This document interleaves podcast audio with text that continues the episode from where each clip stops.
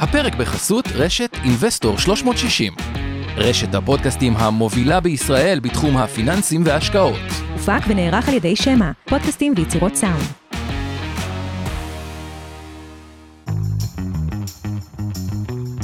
מעוניינים ללמוד יותר על עולם ההשקעות? האזינו לפודקאסטים נוספים שלנו. המשקיענים, אבנר סטפאק ועומר רבינוביץ' מדברים על כל מה שחם בעולם ההשקעות בשווקים המובילים וגם ההזדמנויות בשווקים המתפתחים. Investor 360 Live, אורן ברסקי ועומר רבינוביץ' מארחים את בכירי שוק ההון ועולם ההשקעות. כסף חדש, עם כל מה שרציתם לדעת על עולמות הקריפטו והפינטק, והפודקאסט השקעות למתחילים לכל מי שעושה את צעדיו הראשונים בעולם ההשקעות.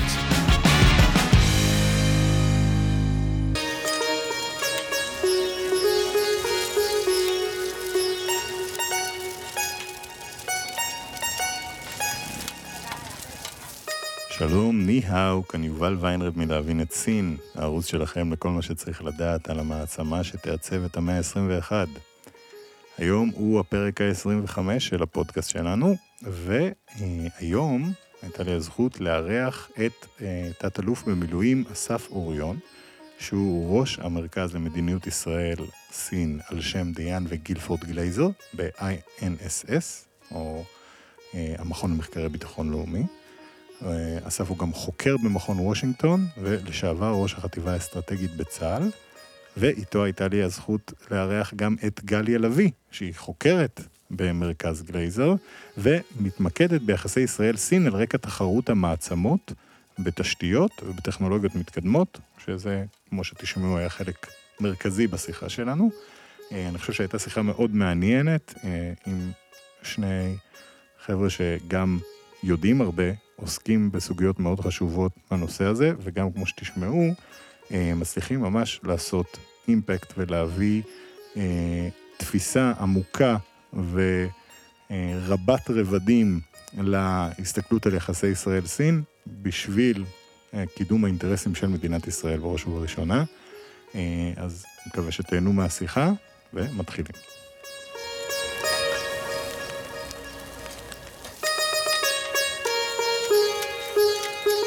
ניהאו ושלום לאסף אוריון, ראש המרכז למדיניות ישראל-סין על שם דיין וגילפורד גלייזר ב-INSS, שזה המרכז למחקרי ביטחון לאומי. המכון. נכון? המכון, סליחה, למחקרי ביטחון לאומי. חוקר במכון וושינגטון ולשעבר אה, ראש חטיבה אסטרטגית בצה"ל.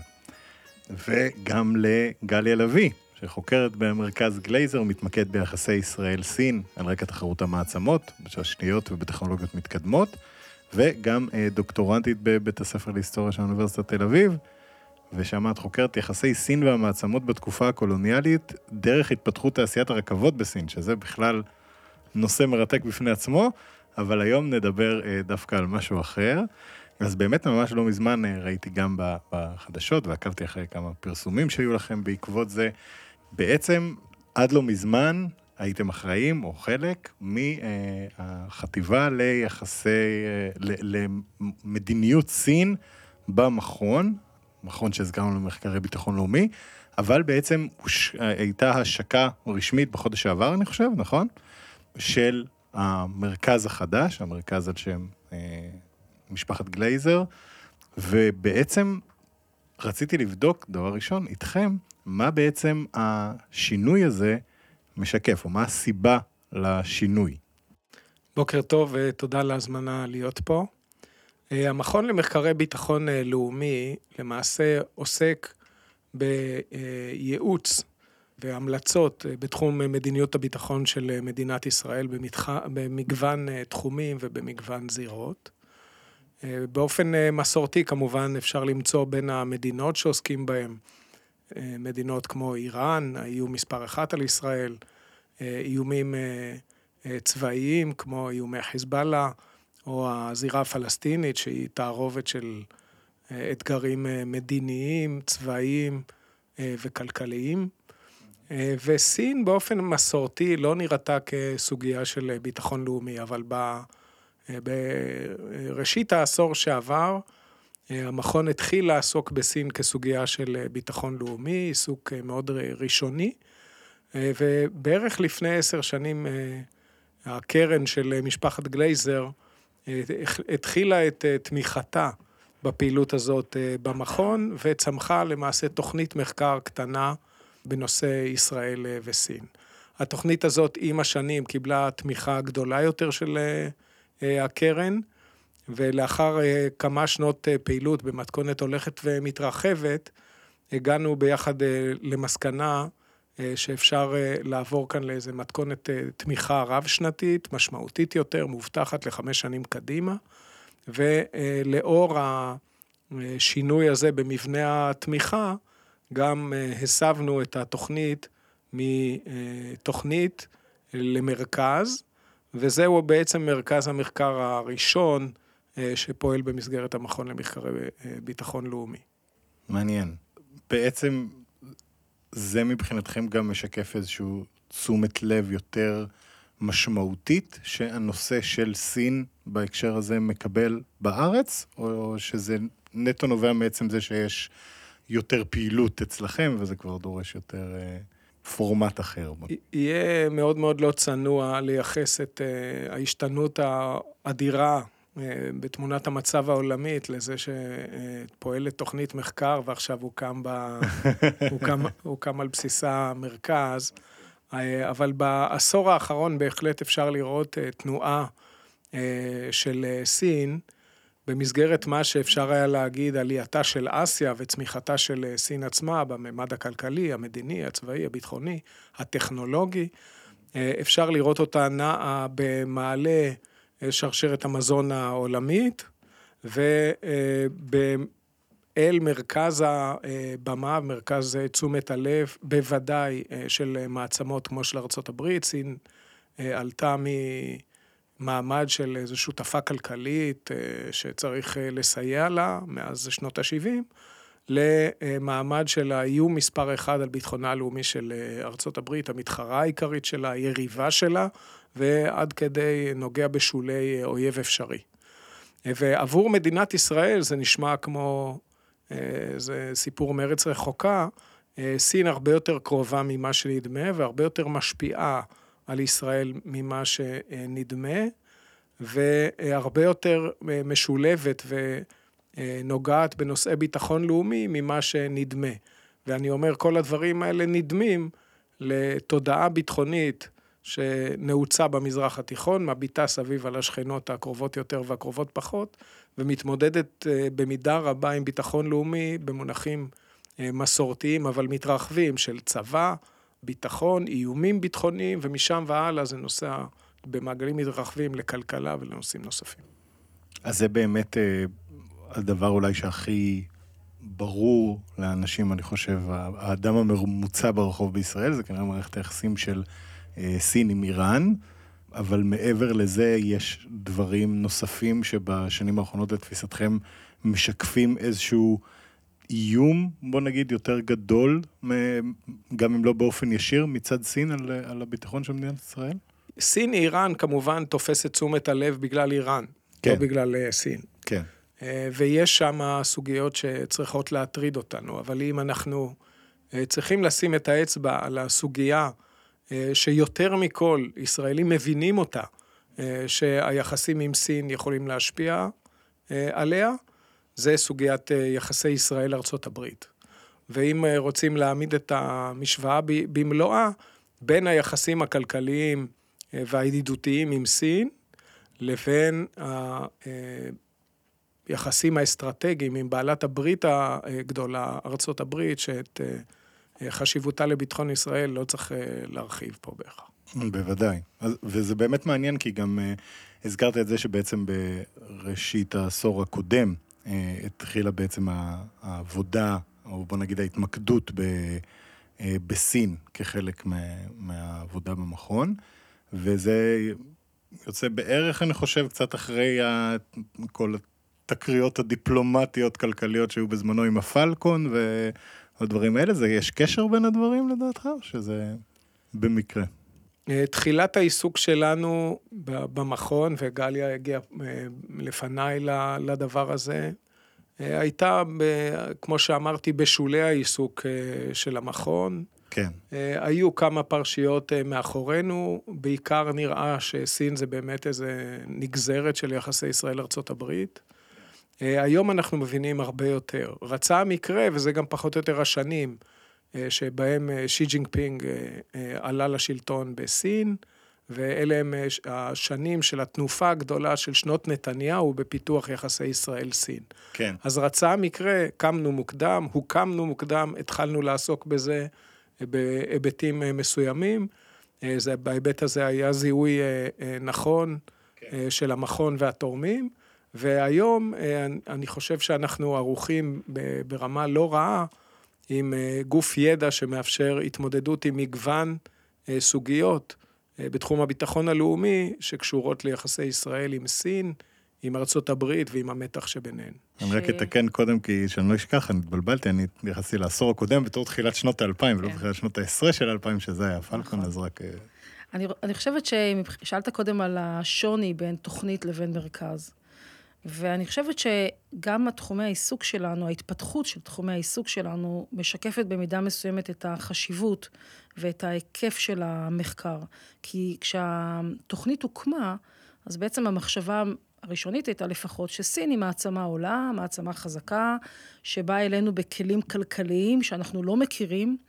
אה, הטענה הראשונה שלנו תמיד הייתה שלא נראה טנקים סינים על הגדרות שלנו, על הגבולות, אבל סין מגיעה אלינו באיזשהו איום אחר שצריך ללמוד אותו ולהבין אותו. היום, אני חושבת שאנחנו התבגרנו כבר, והבנו שה... האיום הסיני, אם אפשר לקרוא לזה במרכאות, זה לא בדיוק איום, אבל בוא נגיד, האיום שסין עלולה איכשהו להפעיל על ישראל, הוא דווקא דרך ארצות הברית, דווקא דרך יחסי ישראל לארצות הברית, וזו רמה אחרת לחלוטין, מאשר הרמה הבילטרלית שחשבנו עליה בזמנו. אז בעצם המרכז, הפיכתנו למרכז, משקפת גם את השינוי הזה, וגם זה איזשהו שינוי טבעי שנעשה, אתה יודע, מתוך ה... שיקוף החשיבות של הנושא הזה בכלל למחקר ולישראל. נכון מאוד, אני מסכים. אני בכוונה עוד לא נכנס ככה לעובי הקורה של כל הנושא של ארצות הברית, אפילו שברור שכל שאלה שנשאל כאן היום, אה, הנושא הזה שזור בו, כי זה באמת ב- בלב העניין. אבל אולי לפני שאנחנו ככה נוגעים בכמה שאלות ספציפיות, ספרו לנו קצת איך אה, מתנהלת בעצם העבודה במרכז, איזה בעלי תפקידים נמצאים שם, מה הרקע בעצם שדרכו מסתכלים על הדברים. חושב שזה יכול להיות מעניין. כמו כלל uh, המכון למחקרי ביטחון לאומי, גם הצוות שלנו הוא בעצם uh, שילוב בין uh, חוקרים, הייתי אומר בגישה ומרקע אקדמי, מתחום הידע, במקרה שלנו לימודי מזרח אסיה וסין, לבין פרקטיקנים שבאים מאזורי מדיניות החוץ, מאזורי מדיניות הביטחון, ובעצם יודעים גם לבחון את ה... סוגיה כפי שהיא נראית מבחוץ, וגם להצביע על המשמעויות שלה בהיבטי אה, מדיניות ישראל, שזה מושא העבודה שלנו ומושא ההשפעה שלנו. אז אה, גליה היא הוותיקה שבחוקרנו אה, בתחום האקדמי, לצידה דוקטור דורון אלה מאוניברסיטת, מהאוניברסיטה העברית בירושלים, ובצד ה... מקצועי, הצטרף אלינו לאחרונה טוביה גרינג, שהיה קודם במכון ירושלים. כן, היה גם פה בפודקאסט, ובחור שאני מאוד אה, מחזיק מעבודתו באופן אישי. בצד המקצועי אה, נמצא איתנו גם אה, אריאל סובלמן, שבא מתחום השבבים, ובצדדים של המדיניות משרת איתנו דוקטור עודד ערן, שגריר לשעבר במשרד החוץ, mm-hmm. שחר אילם. אה, שהגיע איתי ממערכת הביטחון, מאגף התכנון, ושני עוזרי מחקר שבאים מתחום אה, לימודי אה, מזרח אסיה, רועי בן צור ואופיר מינץ. אז יש פה שילוב בעצם גם של חבר'ה שמכירים את סין, את התרבות, את השפה, את כל מה שצריך בשביל לקבל גם מידע ממקורות ראשוניים שם, שזה אגב אחד ה... הבעיות או האתגרים הכי גדולים בדרך כלל של מכוני מחקר כאלה, וגם מצד שני את כל החבר'ה שמביאים את הידע המקצועי אה, במתודות שונות, בוא נגיד, או בסקטורים שונים. אה, נכון, וזה אה, מתפרס גם על תחומי העיסוק שלנו, ולא רק על הנושא הזה של התמחות באסיה או התמחות במדיניות ישראלית, אלא גם לתחום התשתיות, כמו שגליה עובדת עליו היום. תחום הטכנולוגיה, שהוא נושא מאוד מרכזי. תחום צבא וביטחון שפחות פעיל בהיבטים שלנו, אבל תחום כלכלה שיותר פעיל. היבטים של השפעה וכלי השפעה, וכמובן מערכת היחסים המרכזית שלנו, שבעצם אנחנו צריכים כל הזמן לנהל את מערכת היחסים עם סין, עם עין למערכת היחסים בין ארצות הברית לסין ועם ההשלכות ליחסי ישראל-ארצות הברית. נכון. זה, זה, תודה על זה, אה, ובאמת, אפשר, בוא, בוא נגיע באמת אולי לנושא המרכזי שהוא באמת זה. אה, בסוף, אנחנו, אם אנחנו מסתכלים על היחסים בין סין לארצות הברית, אז הזכרנו קודם את פרשת הפלקון שהייתה באמת לפני שני עשורים, אז זה היה כבר איזושהי דוגמה שכבר אז זה לא שארצות הברית ראתה בסין איזשהו ה-best uh, buddy שלה, שאיתה הם יכולים לעשות הכל, אפשר לסמוך עליה במאה אחוז, וכבר אז היה חשש משיתופי פעולה ביטחוניים מובהקים בין uh, סין לישראל, בטח על מערכות uh, נשק מתקדמות ודברים כאלה, אבל נראה שבעצם עם ההידרדרות ביחסים בין סין לארצות הברית, כפועל יוצא, גם הצעדים של מדינת ישראל מוצרים, בין אם נרצה או לא נרצה, ואז השאלה באמת שעולה היא איך, איך אנחנו רואים את ההשפעה של היחסים בין סין לארה"ב על מרחב האפשרויות של מדינת ישראל. אני חושב שכדאי uh, באמת לאמץ פה נקודת מבט היסטורית, ולא אירועית uh, נקודתית. וכפי שניתן לראות, יחסי ישראל-סין תמיד מתנהלים בצל יחסי המעצמות. החל מישראל הייתה הראשונה במזרח התיכון להכיר ברפובליקה העממית עם הקמתה, אבל כבר בשנת 1950 פרצה מלחמת קוריאה, וישראל נדרשה לבחור צד. בצל המלחמה הקרה, סין הייתה בצד השני של המתרס, מבחינתנו. בתחילת אה, שנות ה-70 ואל תוך שנות ה-70, ארצות הברית אה, שינתה גישה, ניסתה להרחיק את סין מברית המועצות, למעשה עשתה תפנית מדיניות עצומה בהובלת ניקסון וקיסינג'ר. ואכן בסוף שנות ה-70 הם עודדו, ארה"ב עודדה את ישראל לסייע לצבא סין אה, לבנות את יכולותיו. זאת אומרת, תחילת היחסים בעצם הלא רשמיים, במידה רבה היה, הייתה סביב הציר הביטחוני בברכת ארצות הברית. מדובר על אז עוד השדרוג של מערכות סובייטיות בעצם, נכון. בזכות ידע בסוף של שנות ה-70 ישראל הייתה אה, בעלת אה, צי הרכב הסובייטי כנראה הגדול ביותר מחוץ לברית ורשה, בגלל אה, מלחמת יום כיפור בעיקר, ו-67 לפני זה, ועם הרבה מאוד ניסיון בהשבחת מערכות אמל"ח סובייטיות. וסין בדיוק חזרה חבולה ממלחמתה בווייטנאם ב-79, והטיסה המפורסמת של שאול אייזנברג ושל אנשי מערכת הביטחון הייתה פחות או יותר אז. ומערכת היחסים הביטחונית והכלכלית התחילה למעשה על הציר הזה בברכת ארצות הברית. כשרצים אה, אה, קדימה, היחסים אה, שלנו עם סין הוקמו ב-92, למעשה אחרי נפילת ברית המועצות וועידת מדריד, שני אירועים שקשורים זה בזה, וב-95-96 פרץ מיצ... המשבר השלישי במיצרי טיוואן. ושם הברית התעוררה לרגע בהבנה שסין עלולה להיות יריב צבאי, ולא רק השותף הכלכלי הזה שעוזרים להצמיח אותו. ואני חושב שזאת הדרך הנכונה להבין את מה שקרה אחר כך, שב-99-2000 פרץ המשבר סביב מטוס ההתראה פלקון, עסקה שבוטלה, ישראל שילמה פיצויים, גרם לצינון גדול ביחסי ישראל-סין. ובשנים שלאחר מכן, משבר ההרפי, שהיה למעשה משבר סביב אה, עסקת המשך אה, שהייתה כרוכה בייצוא אה, חימושים משוטטים, אה, תוקפים אה, אה, מדויקים אה, לצבא סין. וארה"ב אמרה, כל דבר שעלול לסכן אותי, את כוחותיי, את, את לא תמכרי, ובזה למעשה אה, תם הייצוא הביטחוני אה, של ישראל לסין, הודחו שני בכירים במשרד הביטחון, נחקק חוק הייצוא הביטחוני, הפיקוח על הייצוא הביטחוני ב-2007, okay.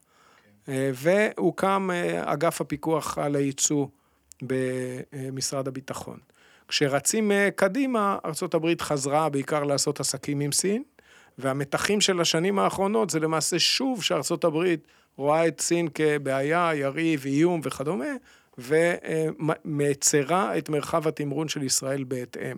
הדבר האחרון שקרה סביב משבר טיוואן הרביעי, ביקור פלוסי בתחילת החודש, כן. יום לאחר הקמת המרכז, אבל זה לא קשור.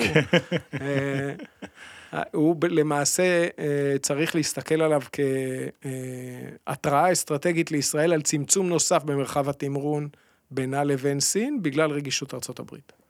שהיה איזושהי הצ- הצהרה ספציפית שבה הם הגדירו משהו שלא היה קיים קודם, או שזה פשוט היה עוד איזשהו מין תמרור אזהרה של שימו לב? אנחנו, אה, נכון שנסתכל בראייה היסטורית על מה גורם לארצות הברית להוריד את סף הרגישות שלה ולהיות יותר עוצמתית בדרישות שלה.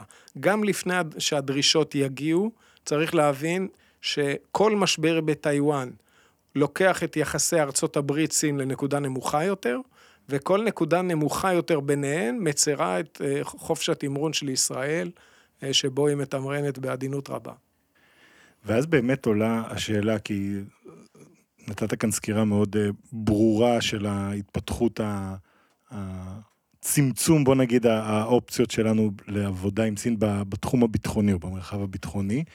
וזה בעצם משהו שגם נשמע, אני חושב, מאוד טבעי וברור, כי כמו שהזכרתם, ואני לא חושב שיש מישהו בר דעת בישראל שיערער על זה, ברור שישראל צריכה לבקר את היחסים שלה אה, בכף, זאת אומרת, את היחסים שלה עם ארצות הברית, בעלת הברית האסטרטגית הכי חשובה שלה, וצריכים להיות, אם יש קו אדום כזה, זה מאוד ברור למה ישראל צריכה להיענות אליו באופן מלא. אה, מצד שני, החל בעצם מסוף תקופת אובמה, אפשר להגיד, ביתר שאת בתקופת טראמפ, ואנחנו רואים את זה ממשיך גם היום, אה, ההתייחסות לסין היא כבר לא רק במישור הצבאי כאיום. כלומר, יש כאן איזשהו איום גיאופוליטי, כלכלי, טכנולוגי, שחורג מעבר לגבולות הביטחון הרגילים, שאנחנו יודעים להגדיר כתעשייה ביטחונית, אוקיי, מערכות נשק, סייבר, דברים כאלה, ברור שאנחנו לא נעבוד איתם. אה, ואני חושב שפרסמתם ב... לא מזמן, באחד הפרסומים של המכון, גם נתתם סקירה על ה... למשל על הירידה של ההשקעות אה, של סין בישראל, וממש אפשר לראות הלימה מאוד ברורה, ברגע שמתחילה מלחמת הסחר, גם ההשקעות של סין בישראל יורדות בצורה אה, ברורה, והשאלה היא, איך, או יותר נכון, איך אנחנו יכולים לוודא שאין פה איזשהו אה, overreaction בעצם לדבר הזה, בצורה שאומרת, אוקיי, ארה"ב מבחינתה עכשיו זה כבר לא רק איום ביטחוני, זה איום כלכלי, זה איום על המעמד שלה אולי הגלובלי, אה, וגם כאן ברור שאנחנו צריכים לעמוד לצד אה, בת בריתנו הקרובה ביותר, אבל מצד שני יש דברים שבהם אין באמת שום סיבה שבגלל שארצות הברית וסין מתחרות ברמה שהיא נטו כלכלית, בלי השפעות ביטחוניות, שישראל תיפגע מהדבר הזה כסוג של פרוקסי של המערכת היחסים הזאת.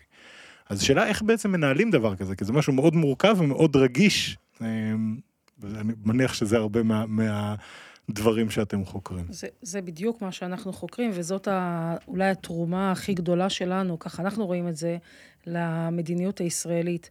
כי אה, ציינת נכון שארצות הברית כבר לא רואה את סין כאיום ביטחוני, אלא היא רואה אותה כיריבה.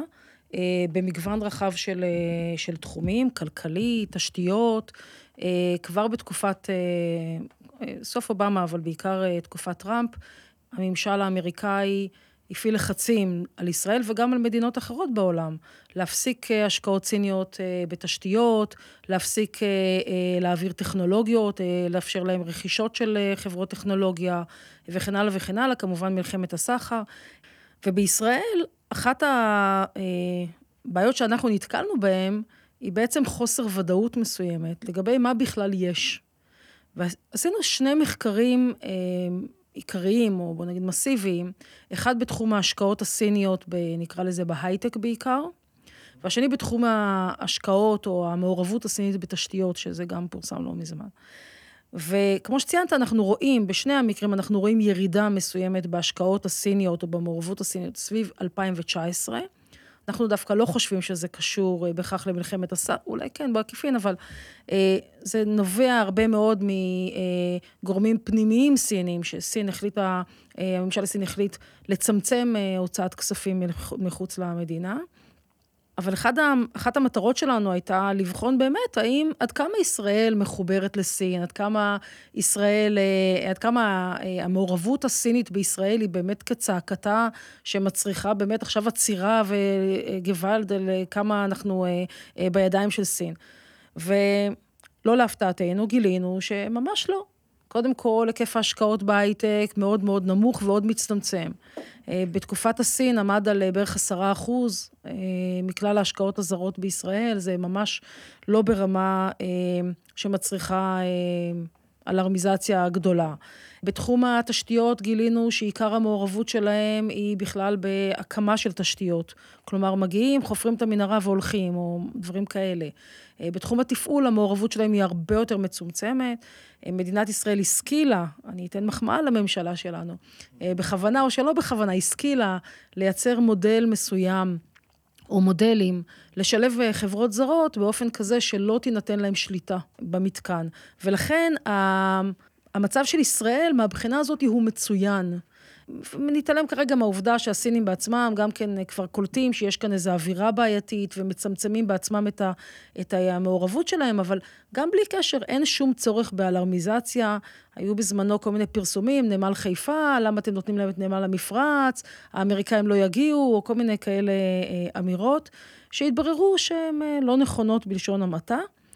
והמחקרים שלנו בעצם שמים את הנתונים על השולחן ואומרים גם לאמריקאים, חבר'ה, אין פה, אין פה באמת משהו שצריך לדאוג לו. אה, וכן צריך להמשיך ולעקוב ולבחון כל מקרה לגופו. זה לא שעכשיו אנחנו פותחים את הדלתות לסינים ו, וקדימה, אלא צריכים להמשיך ולבחון את המצב פר אה, מקרה. אבל סך הכל בישראל, אפשר לומר שאנחנו, אפילו יותר מהאמריקאים, אה, נמצאים במצב טוב יותר בהיבט הזה. נכון, זהו, בסך הכל הזכרתם את נמל המפרץ, שהוא, אני חושב, באמת הדוגמה היחסית. אה, לא סטנדרטית, שבה באמת הסינים אמורים כן לתפעל אותו, להיות חלק מהתפעול שלו, ב, אני חושב, שני העשורים הקרובים. אבל גם שם, בסך הכל, עד כמה שאני מכיר, אני לא יודע ממש בשנה האחרונה, אבל לפחות בעבר, הלא רחוק, היו נמלים גם בארצות הברית, שהיו חברות סיניות שמעורבות בתפעול שלהם, וכאילו זה לא... אנחנו צריכים לשים לב איפשהו שאנחנו לא צדיקים יותר מהאפיפיור, אבל במקרה... אז אה, זה, מעניין באמת מה שאת אומרת, שכן יש את המנגנונים שאמורים לדאוג לזה שהמעורבות תהיה כזאת שמשרתת את האינטרסים של ישראל, אבל לא נותנת איזושהי דריסת רגל ש... עלולה נכון, לסכן אותנו. נכון, במכוון או שלא במכוון. לפעמים, למשל, סתם כדוגמה קטנה, במעורבות הסינית בתחנת הכוח אלון תבור. כן. אז uh, החברה הסינית הוגבלה שם לשליש בלבד מה... אה, מהשליטה, והסיבה לכך היא שמנהל מקרקעי ישראל, אותו גוף שכולנו אוהבים לא לאהוב, אה, לא מאפשר שליטה של חברות זרות על קרקעות ישראליות. בלי קשר לסין. כן. והנה זו דוגמה לסוג של, אם אתה רוצה לקרוא לזה מנגנון, נגיד, אה, סוג של איזושהי מגבלה, שכתוצאה מכך הסינים הוגבלו, ואין להם שליטה במתקן, ואין להם זכות וטו, ולכן המעורבות שלהם שם היא לא משהו שצריך לדאוג לו. בשאלה שלך, עם אה, איך, איך הם מנהלים בעצם את השיקולים שחורגים מהמימד הצבאי. כן. אנחנו צריכים להבין ששתי המעצמות אה, מחזיקות בהגדרות מאוד מרחיבות של תחום הביטחון הלאומי. כן. זה הרבה מעבר לצבא, גם סין וגם ארצות הברית רואות בכלכלה, בטכנולוגיה, בשליטה בטכנולוגיות אה, מתקדמות, בגישה לדאטה, בשרשראות אספקה. אה, יציבות, שאחרים לא יכולים לשבש אותן. כן. הגדרה מאוד מאוד מרחיבה של ביטחון לאומי. זאת אומרת, שבראייה ישראלית, העובדה שיש לנו פיקוח על ייצוא ביטחוני, היא לא מכסה את התחומים שהשותפה הגדולה ביותר שלנו והיריבה הגדולה ביותר שלה אה, מגדירות כביטחון לאומי. אז זה קודם כל צריך להבין, המציאות זזה. היא זזה מהר יותר מהחקיקה ומהתקנות. בסופו של דבר מדיניות, לב האתגר הוא ניהול מתחים. מתח בין כלכלה וביטחון. גם ארצות הברית עצמה אומרת, רגע, אם אני עכשיו מגבילה את עצמי בסחר עם אה, סין, אני אה, בעצם אה, מחלישה גם את הכלכלה שלי. אם אני עוצר את הגעת אקדמאים וסטודנטים, אני מפסידה את הכישרונות שלהם. מצד שני, אם אני נותנת להם להיכנס יותר מדי, אני מגלה שסין מנצלת את זה בכל מיני דרכים שלא תכננתי. כן. זאת אומרת, הסיפור של מציאת נקודת האיזון בין כלכלה וביטחון הוא חלק מלב העניין. גם עבורנו זה עניין של ניהול מתחים בין מה שארצות הברית רוצה לבין מה שסין רוצה לבין מה שטוב לישראל. זה לא בהכרח אומר שכל מה שארצות הברית אה, רוצה מתאים לישראל, נכון לישראל, רלוונטי לישראל. למשל, הייתה דרישה מאוד נחרצת שסין, אה, תשתיות סיניות לא ייכנסו לתקשורת הסלולרית של ישראל. וזו הייתה דרישה מאוד אה, מרגשת, אלא שבישראל, אה, לא רק שהם לא היו בדור חמישי, הם גם לא בדור שלישי ורביעי, שלא כמו בארצות הברית ובהרבה שותפות שלה למועדון חמש העיניים, המעגל הקרוב של שותפותיה אה, דוברות אנגלית. לכן, צריך לשאול בשאלות מהסוג הזה, מה בעצם האתגר? אנחנו לא מדברים על סין בתור איום, אלא בתור אתגר. מה האתגר הסיני שישראל צריכה לנהל אותו אל מול שיקולי הכלכלה. איזה אתגרי ביטחון לאומי אה, סין מציבה אה, מול ישראל וישראל צריכה לנהל. ודרך אחת אה, לשאול זה, טוב, מה קורה בארצות הברית? איך ארצות הברית רואה את זה? דרך אחרת זה לשאול, ומה קורה במדינות אחרות שפגשו את סין, ויש להם חוויות מהמפגש הזה, ולקחים, והצבעות על דפוסי פעולה, ודברים מהסוג הזה.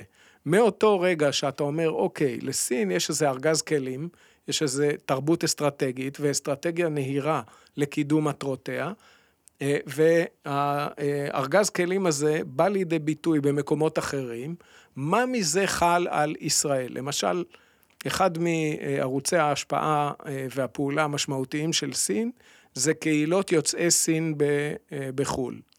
כשמסתכלים על קהילת יוצאי סין בארץ, למעט החבר'ה שבאו מחרבין וכמה חבר'ה משנגחאי, כן. אה, אין, אה, אין, אה, וקייפה, אין באמת קהילה רובוסטית של ישראלים סינים שמשתתפים בחיים הפוליטיים בישראל, בוחרים ונבחרים, נכון. שזה הדאגות שאתה שומע מאוסטרליה ומארצות הברית ומבריטניה ומשלל מקומות אחרות. אין פה קהילת סינים. נכון. זה המשמעות של הבית הלאומי של היהודים. נכון, נקודה כואבת אני אגיד למי שרוצה ללמוד סינית בארץ, אבל נקודה טובה במערכת השיקולים הזאת. שזה, שזה משהו שכדאי שנתייחס אליו עוד מעט, וזה תורפה ישראלית בהבנה כן. מספקת של סין. נכון. אבל באופן כללי, הגישה הזאת של one size fits all, כן, אה, מוושינגטון תראו וכן תעשו, או כמו שקראנו לזה באחד המאמרים, my way or the Huawei. כאילו, או שזה, או שזה. אני חושב שזו גישה לא נכונה. ישראל צריכה למצוא לעצמה את חליפת ההגנה המתאימה מפני האתגרים הרלוונטיים שסין מפעילה עלינו, מתוך הרגל, לא מתוך עוינות, ומרגע שאנחנו נספק רמת מענה נכונה שמרצה את המחליטים בישראל ברמה טובה, כמו שאנחנו עושים עם נושאים רציניים, אני מאמין שזה ישביע גם את רצון ארצות הברית.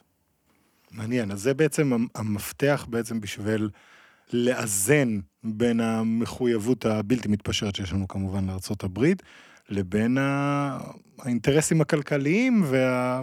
וגם מעבר לכלכליים שיש לנו עם סין, זה בעצם למצוא את הנקודות אה, איזון האלה ולדעת ל... לנהל את המתחים האלה, כמו שאמרת. יש איזה שהם מנגנונים או דרכי פעולה שאתם רואים שהם אפקטיביים בנושא הזה בינתיים, או שהייתם ממליצים לאמץ? אנחנו מסתכלים על התופעה שקוראים לה מדיניות בתוך האקוסיסטם שלה. זאת אומרת, בקצה יש החלטות, אבל לפניהן יש מחליטים, ולפניהם יש מטות ואנשי מקצוע שמבשלים את המדיניות הזאת ומבשילים אותה.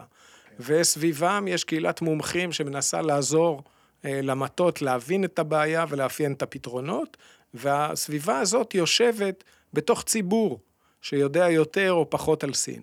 אנחנו אה, זיהינו פערים בכל ארבע הרמות האלה, בפערים במדיניות, בגלל שהמציאות משתנה, גם אם המדיניות הייתה נכונה לשעתה, והיא לא תמיד הייתה נכונה לשעתה. עדכון מתמיד. דורשת עדכון. אנחנו מזהים אה, אה, מיעוט של מומחיות בתוך מערכת המדיניות הישראלית. יש מומחים לסין, אבל לא רבים. אה, וגם אה, לא אה, כנדרש בהיבט הכמותי והאיכותי. והכשירויות שלהם בטיפול בבעיות מהסוג הזה, באתגרים של הדור החדש, הן כשירויות מוגבלות. יש פה באמת שאלות למתקדמים. מתחת לזה יש שכבת מומחים בישראל, האקדמיה שלנו למשל, איננה מספיק חזקה בסוגיות שעוסקות בסין העכשווית ומזינות מדיניות. והציבור בכללותו שואל איפה זה סין, והוא שומע על זה שמועות, עכשיו אפילו אין תיירות, ובקושי רואים פה סינים, כן. אז הוא ניזון או ממקסמי שווא, שסין זה אלדורדו ורק אפשר לנסוע כן. לזה, או אה, איומים וסיפורי אימים על איך סין תכף תכבוש את חיפה, ומשם הסוף ידוע. נכון. אז אנחנו מנסים לטפל בכל ארבע הרמות האלה בדרכים שונות שאפשר יהיה להתייחס אליהן תכף. אז אני מתחבר מאוד באמת לכל הדברים שהזכרת. אה, נשמח כן ש- שנחשוב על הדרכים האלה, אה, ביחד תספרו לנו קצת עליהם. אה, נתחיל מ- מהציבור, זאת אומרת, כן. מה, מהרובד הרחב ביותר. אנחנו רואים חשיבות בלהוציא מאמרים, להוציא מחקרים, לשים רובד עובדתי, שהציבור בכלל יכיר את העובדות. כן, במאמרים כמו שכתבנו גליה ואני ביחד על נמל המפרץ, מהמם. אה, בוא, בוא נספר רגע מה, מה עיקר הסיפור שאתה מתמודד איתו פה. כן, למשל, בנמל המפרץ היו המון פרסומים בזמנו על אה, הסינים כובשים את חיפה, משתלטים על הנמל, אה, האמריקאים לא ייכנסו, הצי השישי לא יעגון, בלה בלה בלה בלה. כן. אה, הסתכלנו על העובדות, בחנו, וגילינו שקודם כל, המונח נמל המפרץ הוא מונח מטעה. לא מדובר פה בנמל, מדובר פה ברציף. רציף בתוך קומפלקס שלם של רציפים שיחד נקראים נמל חיפה. כן. וכשמסתכלים על זה בצורה הזו, זה קצת משנה את התמונה. הקומפלקס הזה, שנקרא נמל חיפה, הוא תחת שליטתה של חברת נמלי ישראל, שהיא חברה ישראלית ממשלתית, שהיא חולשת על כל הרציפים, היא אחראית עליהם, היא זו שהם, יש שוטר תנועה שמכוון את האוניות, אומר, את נכנסת, את לא נכנסת, הוא אחראי על הביטחון וכן הלאה וכן הלאה. ברגע שהספינה, האונייה, מגיעה לנמל הרלוונטי, נמל הרציפים במקרה הזה של אה, נמל המפרץ, נמל, אה, סליחה, נמל המכולות, של אה, רציף המכולות של נמל המפרץ, כן. החברה הסינית, המנדט שלה זה פריקה וטעינה של מכולות. זהו, זה כל מה שהיא עושה. והיא עושה את זה בעזרת טכנולוגיה מתקדמת שבישראל לא הייתה.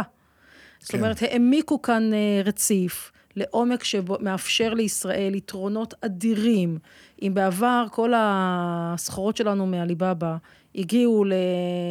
ל... לנמל במצרים, משם הם עברו לאוניות קטנות יותר שיכלו לעגון בנמל חיפה, היום כבר לא צריך את התהליך הזה, הן מגיעות ישירות לחיפה. וחיפה היא זו שמפעילה את האוניות הקטנות לנמלים אחרים, זה יתרון כלכלי יוצא מגדר הרגיל לישראל. יתרון מוריד- כלכלי אסטרטגי ממש. כלומר, כלכלי זה לא- אסטרטגי, זה מוריד את יוקר המחיה שלנו, זה מאפשר לישראל הכנסות אה, גבוהות. צריך לומר שהטכנולוגיה החדשה הזאת, מי שמתפעל אותה זה ישראלים, צברים, שקיבלו הדרכה מהסינים אה, להפעיל את העגורנים. אגב, אפרופו ארצות הברית, אותם עגורנים נמצאים גם בארצות הברית, בדיוק אותם עגורנים כן. של אותה חברה. זאת אומרת, הידע אפילו עבר, הטכנולוגיה והידע עברו לישראל, כן. כן. ישראל קיבלה הכשרה, קיבלה את היתרונות. עכשיו, לגבי החששות או זהו, מאיפה הם נובעים הפחדים, בעצם? הם נובעים, א', מאי-הכרת העובדות, אי-הכרת המידע. אה, גם נובע מאנשים שיש להם כנראה איזשהו אינטרס אה, נגדי. אה, אנחנו שומעים היום בהקשרים של נמל חיפה הישן, גם כן אנשים בעלי אינטרס שמדברים בכל מיני פלטפורמות. כן. אבל בסופו של דבר, צריך לזכור שלפי התגליות שלנו, נמל המפרץ הוא בכלל לא כצעקתה, וגם האמריקאים הסכימו איתנו בעניין הזה, וכעובדה, ספינות של הצי, השישי, החמישי והשביעי, נכנסו לנמל חיפה, חלפו על פני העגורנים המסוכנים כביכול של נמל המפרץ, והכל היה בסדר. ולא שתו להם את כל לא, הדאטה. אולי מה- כן, אבל זה לא הפריע להם. אז באופן כללי אפשר לומר שנמל המפרץ אפשר אה, להוריד אותו מהשולחן. כן. באותו אופן בחנו גם את אה, משק החשמל, ובחנו גם את הרכבת הקלה בתל אביב. ושוב, כמו שאסף אמר קודם, הנחנו רובד עובדתי על פופוליזם של אוי ואבוי הסינים מגיעים ואל תיתנו להם מעדרים כדי שלא יכבשו את הקריה. כן. לפי הנתונים שלנו, באמת הדברים נמצאים תחת שליטה, הם לא, ב, הם לא כצעקתם, ו, אה, ולכן אין אה, חשש בהקשר הזה. אז באמת, לרובד הזה של הציבור הרחב, השיטה הנכונה היא לצאת במאמרים, בפרסומים שמציבים עובדות, וקצת נותנים קונטרה הפרסומים המתלהמים אולי, או הקיצוניים לכאן או לכאן, כי יש גם מהצד השני, לגמרי. אה, אה, שקצת מציגים את הדברים ברוח, אה, בוא נגיד, נכון. לא עובדתית, נקרא לזה. ברובד הספציפי הזה, אני יכול להגיד שזה גם חלק ממה שאני, כשהתחלתי עם להבין את סין, ניסיתי בעצם לעשות, שזה קצת להנגיש לציבור, זה לא ציבור רחב באמת, אבל יחסית, את המידע הזה בצורה שכאילו היא קצת לא... או בקיצוניות הזאת או בקיצוניות הזאת, כי זה באמת, כמו שהזכרתם, זה או שסין היא אימפריית הרשע שרוצה להשתלט על כולנו, או שהיא הנס האדיר החדש שעוד שנייה שולטת בעולם, אנחנו חייבים להיות איתה, אבל האמת היא כמו תמיד איפשהו באמצע. אז הגישה שאנחנו מביאים פה זה לא של קוטלי דרקונים ולא של מחבקי פנדות, כן. אה, אלא גישה של ביטחון לאומי ישראלי. זאת אומרת, מה טוב לישראל כן. ואיך למצוא את נקודת הזהב. גליה נתנה דוגמאות טובות של המאמרים, אנחנו עושים כנסים, כן. ויר- מאז הקורונה גם יותר וירטואליים, אבל אה, פעילויות אה, שקשורות אה, לציבור, מתראיינים די הרבה, גם בקהלים חיצוניים, זאת אומרת, חלק מהאתגר הוא להשפיע גם על קהלים בארצות הברית, כן. כדי שזה לא יהפוך לרדיפה על רקע זה שה, שמדינת ישראל עוזרת לסין להחליש את ארצות הברית או לפגוע בה.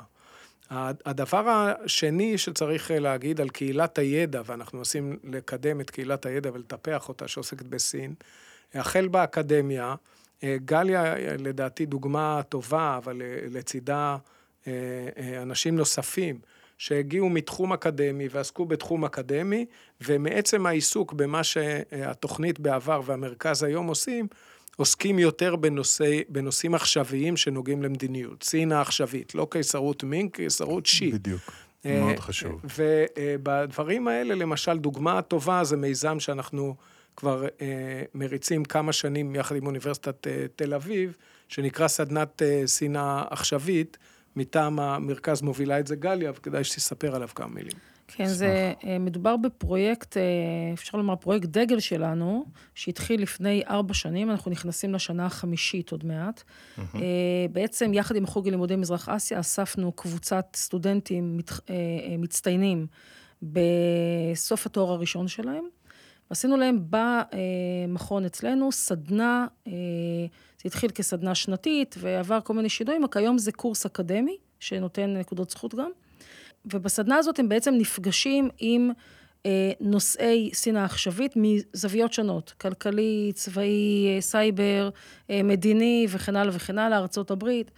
אה, אנחנו מביאים להם מומחים מכל מיני כיוונים, אה, גם, אנש, גם אנשים ממשרד החוץ, גם אנשים ממשרד הכלכלה, אנשים מאגף הסייבר, מכל הכיוונים, וחושפים אותם בעצם לנושאי אה, שנאה עכשווית. כשהמטרה היא שכשהם מסיימים את הסדנה, א', יהיה להם את הידע הזה, וב', כשהם ימשיכו הלאה ללמוד, או שהם יבחרו במסלול של תואר שני ושלישי אחר כך בנושאים רלוונטיים למדינת ישראל, או מי שלא החליט להמשיך במסלול אקדמי, אז ישתלב בעשייה במשרד החוץ, במשרד הכלכלה, בשגרירות, ואני יכולה להגיד שחלק מהבוגרים שלנו כבר משולבים בשגרירות בבייג'ינג, אה, במשרדי הממשלה השונים וגורמי ביטחון וכן הלאה. זאת אומרת, ברגע שהם יוצאים עם הידע הזה והמודעות הזאת, זה גם מאפשר להם אה, אה, להמשיך עם זה הלאה, ובעצם אנחנו מייצרים כאן איזושהי קהילה, קהילה משכילה שממוקדת בנושאים האלה, וגם אה, תורמת אקטיבית ל- אה, לקובעי המדיניות. זה נושא מאוד חשוב. אני יכול להעיד מניסיון אישי, שכשעשיתי את התואר הראשון באוניברסיטת תל אביב, בלימודי מזרח אסיה, אז היו קורסים מרתקים, שאני חושב שהם גם חשובים מאוד בפילוסופיה ובהיסטוריה ובתרבות ובהמון דברים, אבל הכי הכי אחורה שהגיעו, הכי קרוב, סליחה, שהגיעו, היה במקרה הטוב מהפכת התרבות. וכאילו, אף אחד לא דיבר בכלל על מה קרה אז, היה שנות האלפיים, מה קרה בעשורים האחרונים, על יחסי ישראל-סין, על הכלכלה הסינית המודרנית. תראה, לא היה דברים תראה, כאלה, וזה נורא נורא חשוב. כהיסטוריונית אני יכולה להגיד לך שהגישה של האקדמיה היא שאם הוא לא מת, אז זה לא היסטוריה. כן. ולכן זה אוטומטית פוסל את כל העשייה של השנים האחרונות, ודנג שיאופינג, בוא נגיד, זה ממש הכי רחוק בהיסטוריה שאתה יכול אה, להתחיל לחשוב על מחקר. כן. אבל אני רוצה להצביע גם על כיוון נוסף, שהוא קשור בעקיפין גם למכון שלנו, למרכז שלנו פה. מעצם העשייה שלנו והרעש, במרכאות, שאנחנו עושים, עשינו בשנים האחרונות, כן. והשיתופי פעולה שאנחנו עושים עם, אה, עם החוג ללימודי מזרח אסיה, אז גם האקדמיה הישראלית, ספציפית באוניברסיטת תל אביב, אבל אני חושבת שגם במקומות אחרים, גם הם הבינו את הבעייתיות והתחילו לדחוף ללימודים של סין עכשווית. כן. כלומר, מה שאתה זוכר מהלימודים שלך, ואני זוכרת מהלימודים שלי, כן. זה לא מה שיש היום. יש כבר היום אנשי סגל באוניברסיטה שעוסקים בסין העכשווית, לא של שי ג'ינפינג אולי, אבל הם יותר עכשוויים ממה שהיה קודם. חשוב מאוד. ובהחלט, ובהחלט הם עושים סדנאות ועושים קורסים, אה, מביאים גם אנשים מחו"ל, לעסוק בנושאי סין העכשווית בכל מיני הקשרים. מצוין, זה טוב לשמוע. חלק מההזדמנות שבמעבר מתוכנית למרכז והסתכלות רב-שנתית בעצם גם מאפשרת אה, אה, לעבור מגינון אה, של חד-שנתיים לנטיית עצים. זאת כן. אומרת, לדברים שלוקח הרבה זמן לטפח אותם. חל... אה, מה שאתם אה, הזכרתם עכשיו, זה במה עוסקת האקדמיה או מחקר האקדמי, ויש כן. פער בין מה שצריך מחקר אה, למדיניות. אולי האתגר הכי משמעותי של ישראל היום ביחסיה עם סין, זה איך לנהל את יחסי הטכנולוגיה בינינו. בשביל לעשות את זה היטב, צריך מומחיות ולהבין מה סין מחפשת, איך סין מחפשת, מה הדרכים שבהם היא פועלת, איפה היא מתקדמת, איפה היא פחות מתקדמת, איפה יש הזדמנויות לישראל ואיפה יש סיכונים לישראל. כן. אין בארץ מומחים שיודעים לדבר ברמת סמך גבוהה על מערך הטכנולוגיה, המדע והטכנולוגיה הסיני. וזה הנושא אולי הכי משמעותי לישראל לדעת. אז כרגע אנחנו נתל... נתלים באילנות גבוהים, מסתייעים במומחים מחו"ל, אנשים שבאמת מתמחים מזה, מביאים את הידע שלהם לארץ, מנכיחים אותם פה, אה, גם אה, מנסים להצמיח גרעין של מומחים אקדמיים בארץ לנושא הזה, גם אה, מטמיעים את הידע הזה בקרב בעלי תפקידים במערכות הרלוונטיות, וגם מנסים להצמיח את הדור הבא של המדיניות בהקשר הזה. ניתן אה, דוגמה לרובד העליון של איך משפיעים על מדיניות. ב-2017, בחודש מרץ, ישראל וסין חתמו על שותפות כוללת לחדשנות. זאת הייתה, הייתי אומר, הפסגה הפורמלית אה, של המהלך שהוביל בנימין נתניהו כראש הממשלה מראשית אה, אה, העשור. בדצמבר אותה שנה, אה, ממשל טראמפ הוציא את אסטרטגיית הביטחון הלאומי של ארצות הברית. המסמך הזה אמר, סיימנו את המלחמה העולמית בטרור, עכשיו אנחנו עוסקים ביריבים שקולים לנו, לב הסיפור הוא כלכלה, לב הכלכלה זה הטכנולוגיה וחדשנות. אה, התוכנית אה, בשעתו קראה את המסמך הזה, והוצאנו אה, נייר למשרד ראש הממשלה, שאנחנו הולכים להתנגש עם ארה"ב על נושא טכנולוגיה ויחסינו עם סין, והמלצנו כאחת הדרכים לצמצם את הסיכון, חוץ מלהבין ולפתח מדיניות אה, רלוונטית, אה, לחתור לשותפות, אה, חדשנות אסטרטגית עם ארצות הברית. שותפות mm-hmm. עד כדי ברית קראנו לזה. כן. וההמלצה הזאת שניתנה בראשית 2018, אחר כך הוגשה לממשלות אה, בהמשך, פיתחנו הצעה אה, יחסית קונקרטית עם שני מכוני מחקר אמריקאים, אחד משמאל ואחד מימין, היא פורסמה במרץ 21, ובביקור האחרון של הנשיא ביידן יצאה הצהרה משותפת על דיאלוג בדרג בכיר אה, בין אה, ישראל לארצות הברית בנושא טכנולוגיה. שזה למעשה, וזה עם, אה, עם טקסטים שלקוחים מתוך המסמך המשותף שלנו עם מכוני המחקר האחרים. זאת אומרת, יש פה מהלך ארוך, רב-שנתי, של זיהוי סיכון והזדמנות, הצעה איך להתמודד עם זה, הטמעה של המהלך אה, בקרב מעגלי השלטון, אגב, בשני הצדדים, כי מכוני המחקר האמריקאים היו מחוברים גם למשת... לממשל היוצא וגם לממשל הנכנס. חלק מהאנשי המכונים האלה נמצאים היום אה, ב- בממשל האמריקאי, והם למעשה אלה שגיבשנו ביחד איתם את התפיסה, ועכשיו אנחנו מקווים שהיא תצא לפועל, גם כהזדמנות להזניק את החדשנות הישראלית קדימה עם ארצות הברית, וגם לנהל את המתחים שנובעים מיחסי טכנולוגיה עם סין, שעדיין מתקיימים, ואנחנו רוצים גם שימשיכו תחת שיקולי ביטחון לאומי. אז זו דוגמה באמת מצוינת, ומשמח מאוד לשמוע ש, שהדברים האלה באמת מגיעים לפרקטיקה ברמות האלה בסוף. אה, זה מעניין מאוד מה שאתם אומרים לגבי אה, טווח ארוך, כי דבר ראשון זה נשמע כמובן אה, מאוד סיני, צריך להגיד, או הדרך הנכונה בעיניי באופן כללי להסתכל על דברים, אבל סינים תמיד הרי מתגאים בזה שהם אה, מתכננים וחושבים לטווח ארוך. להם יש את היתרון של איזושהי צורת ממשל שבה יש אה, המשכיות מאוד קלה לתוכניות כאלה. איך זה בשבילכם לעבוד מול, במיוחד בשנים שתיארתם שהיו פה אה, שש מערכות בחירות או חמש מערכות בחירות, איך, איך מצליחים בעצם ל- לעמוד מול האתגר הזה של כל הזמן משתנות הממשלות, אה, משתנים בעלי התפקידים, ולדאוג שהמדיניות הזאת ממשיכה ל- ל- להתגדל, להתגלגל ולהתקדם הלאה לנוכח המצב הזה. אה, כ- כתוכנית אה, מחקר או כמרכז בתוך מכון שהוא לא ממשלתי, כן. המבחן הראשון זה שאם אין קמח לא תהיה תורה. מהמם. הדבר הראשון שצריך לוודא זה שיש רציפות אה, אה, משאבים.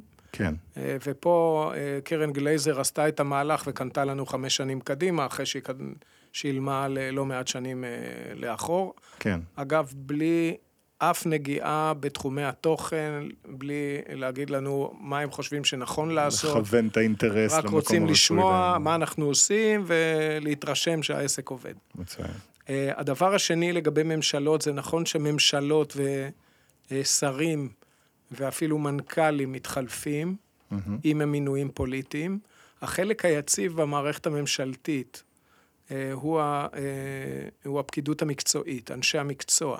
כן. והשכבה הזאת היא משרתי ציבור, הם ממשיכים אה, לשרת את הציבור תחת כל ממשלה וכפופים למרותה. ובנושא הזה של בעיות אה, ארוכות טווח, זה קצת אה, כמו אקלים, אפשר אה, להתווכח מה לעשות על זה, כל ממשלה אולי תתווכח, כן. כי זה מדובר בסדרי עדיפויות, וכמו שאמרתי קודם, יישוב מתחים, אבל הדרג המקצועי שיציג את המשמעויות של האקלים, אה, כדאי להתווכח איתו בהקשר הזה פחות. כן.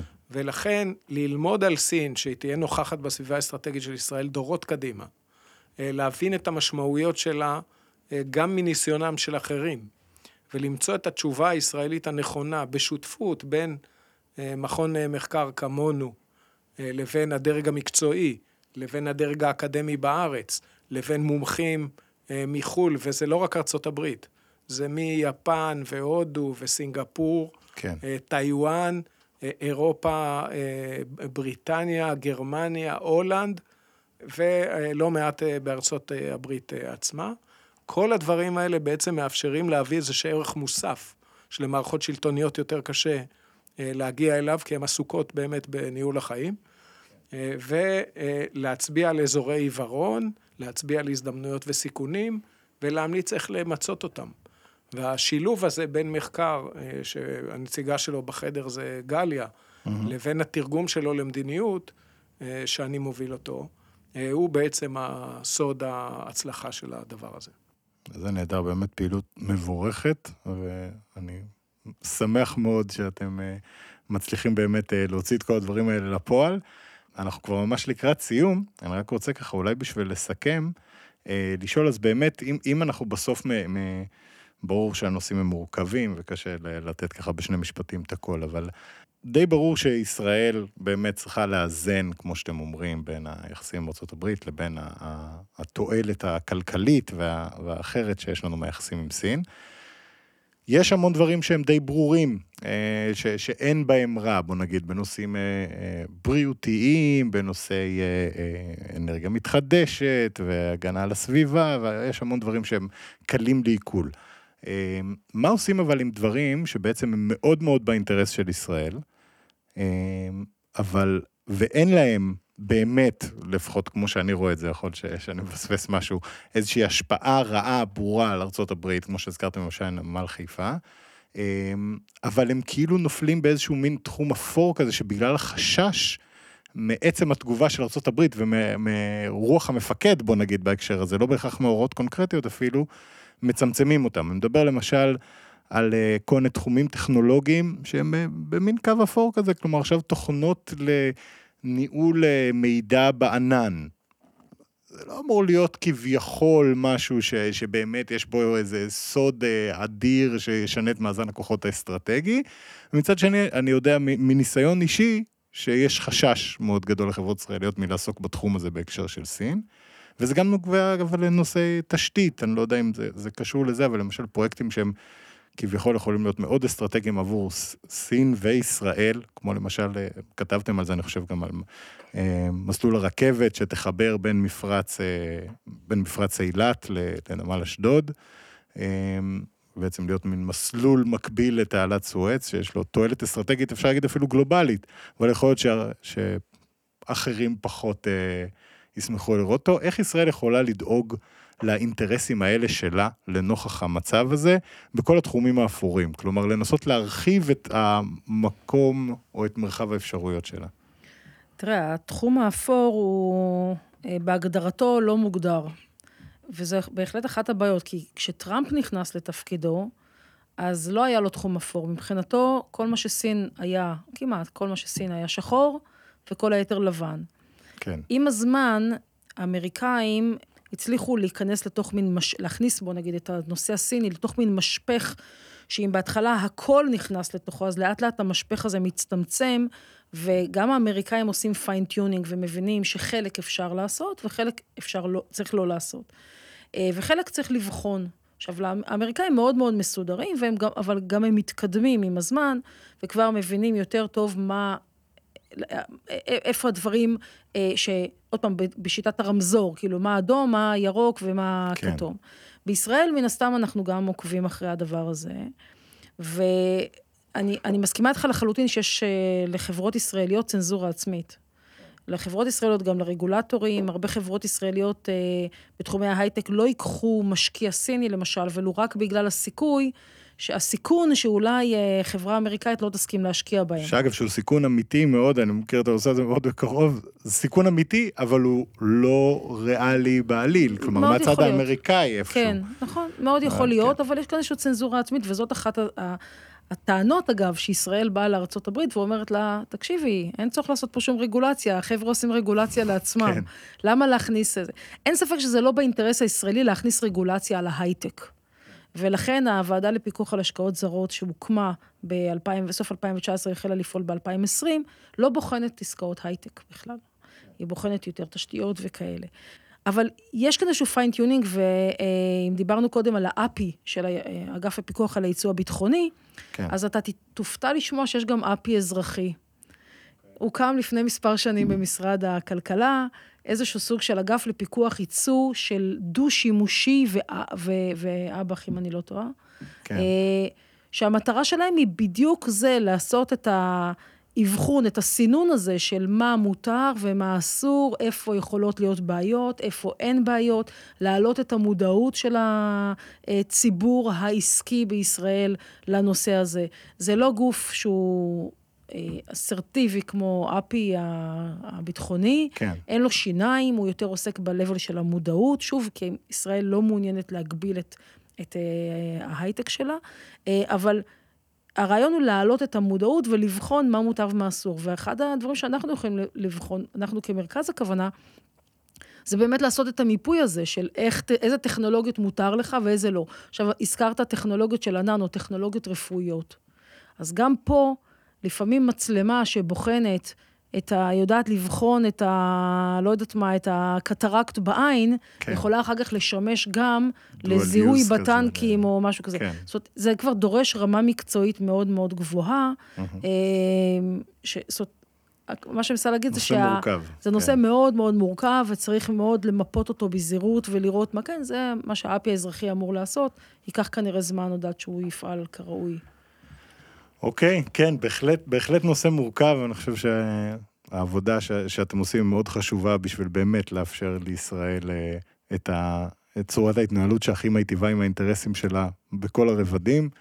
אה, ואני רוצה להודות לכם הרבה, אסף וגליה, שהגעתם לכאן היום והתארחתם בפרק הזה. אני חושב שהייתה שיחה מאוד מעניינת, ונשמח אה, כמובן, אם תרצו, דבר ראשון, לצרף לפרק לינקים לפרסומים, למכון, וכל הדברים האלה, אז כמובן נשמח לעשות את זה. ואם יש לכם המלצות גם אחרות שלא קשורות ותרצו לשתף עם המאזינים שלנו, אז אתם מוזמנים לעשות את זה. בשמחה רבה. אני יכולה אולי להגיד שאני יכולה להזמין את המאזינים להצטרף לניוזלטר של התוכנית. יש לנו ניוזלטר שנשלח כל שבוע עם ריכוז חדשות בנושאי סין. בנוסף, יש לנו ניוזלטר נוסף שיוצא אחת לתקופה עם אה, אה, פוסטים קצת יותר ארוכים שמסכמים אירועים משמעותיים שקרו בחודש האחרון. כן, אז אני, בהחלט אני מוזמנים... אני מנוי, אגב. בהחלט, אוקיי, אז בהחלט מוזמנים uh, להיכנס לאתר המכון, ל, uh, להירשם לניוזלר, בשמחה רבה, אולי נצרף גם לינק ישיר. בשמחה. אתר המרכז הוא uh, מקום טוב גם לראות uh, מי פעיל, מי כותב, על מה כותב, איזה אירועים מתקיימים וכדומה. בסוף, כתב החידה הגדול זה איך לנהל uh, יחסים פוריים ובטוחים עם סין. כן. אה, אנחנו לא אה, חושבים כמו מי שכותב, או ישראל צריכה לבחור בין המעצמות, היא כבר בחרה. אני לא חושב, אין, נכון. אין, אין אדם ריאלי שאומר שישראל צריכה להתנתק מסין, וגם ארה"ב עצמה לא עושה את זה. כן. ולכן הסיפור פה הוא, אה, הוא מבחן המציאות, איך אתה יכול לחיות ב, בין המתחים האלה ולנהל אותם נכון לטובת מדינת ישראל. מסכים בהחלט. תודה, תודה רבה לכם. תודה לך.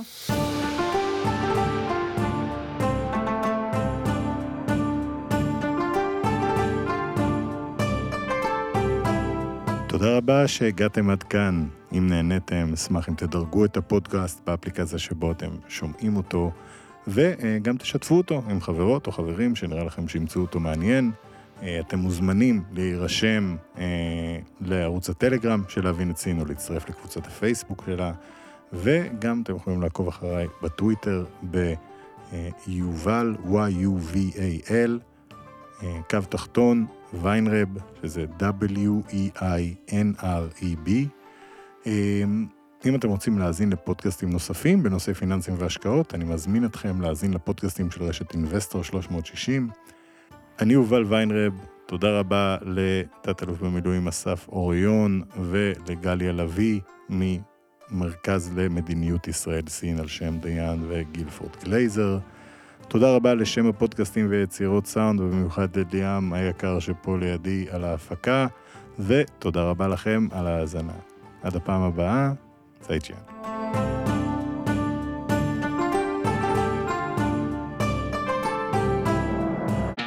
מוזמנים להאזין לפודקאסטים נוספים שלנו, המשקיענים, השקעות למתחילים, Investor Live וכסף חדש. הופק ונערך על ידי שמע, פודקאסטים ויצירות סאונד.